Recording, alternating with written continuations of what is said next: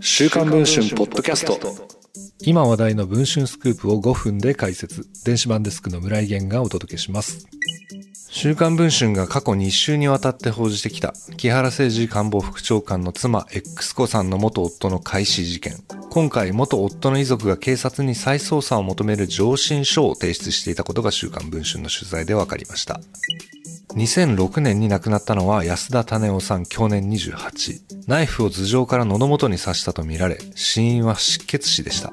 当時は自殺の可能性が高い不審死として処理されましたが、12年後の2018年、大塚署の女性刑事がナイフの血のつき方に違和感を覚えたことをきっかけに再捜査が始まりました。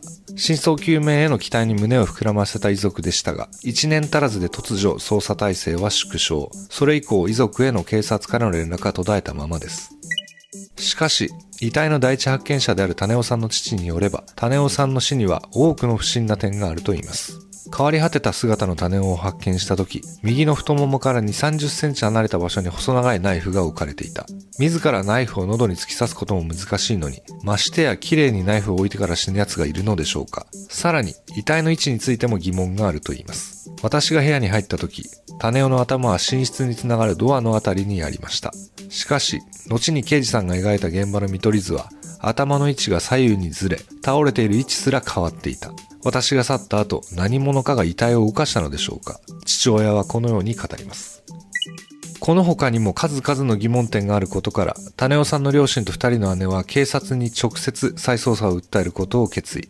警視庁大塚署長に宛てて7月17日付で上申書を提出しました。そこには遺族の切実な思いが次のように綴られています。自分が死んだのなら諦めもつきます。でも亡くなったのは大切な息子なのです。今でもひょんなことからあいつが生きていたら45歳だなぁと考えてしまう。私たちは種尾の死の真相を知るため、捜査を続行していただきますことを心から望んでおります。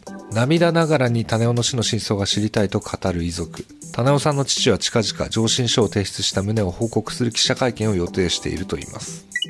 大きな進展があった木原事件。一体この先どうなってしまうのでしょうか。現在配信中の週刊文春の電子版では、この続きを読むことができます。ぜひ電子版の記事の方もチェックをしていただければと思います。それでは本日のポッドキャストはこの辺りで。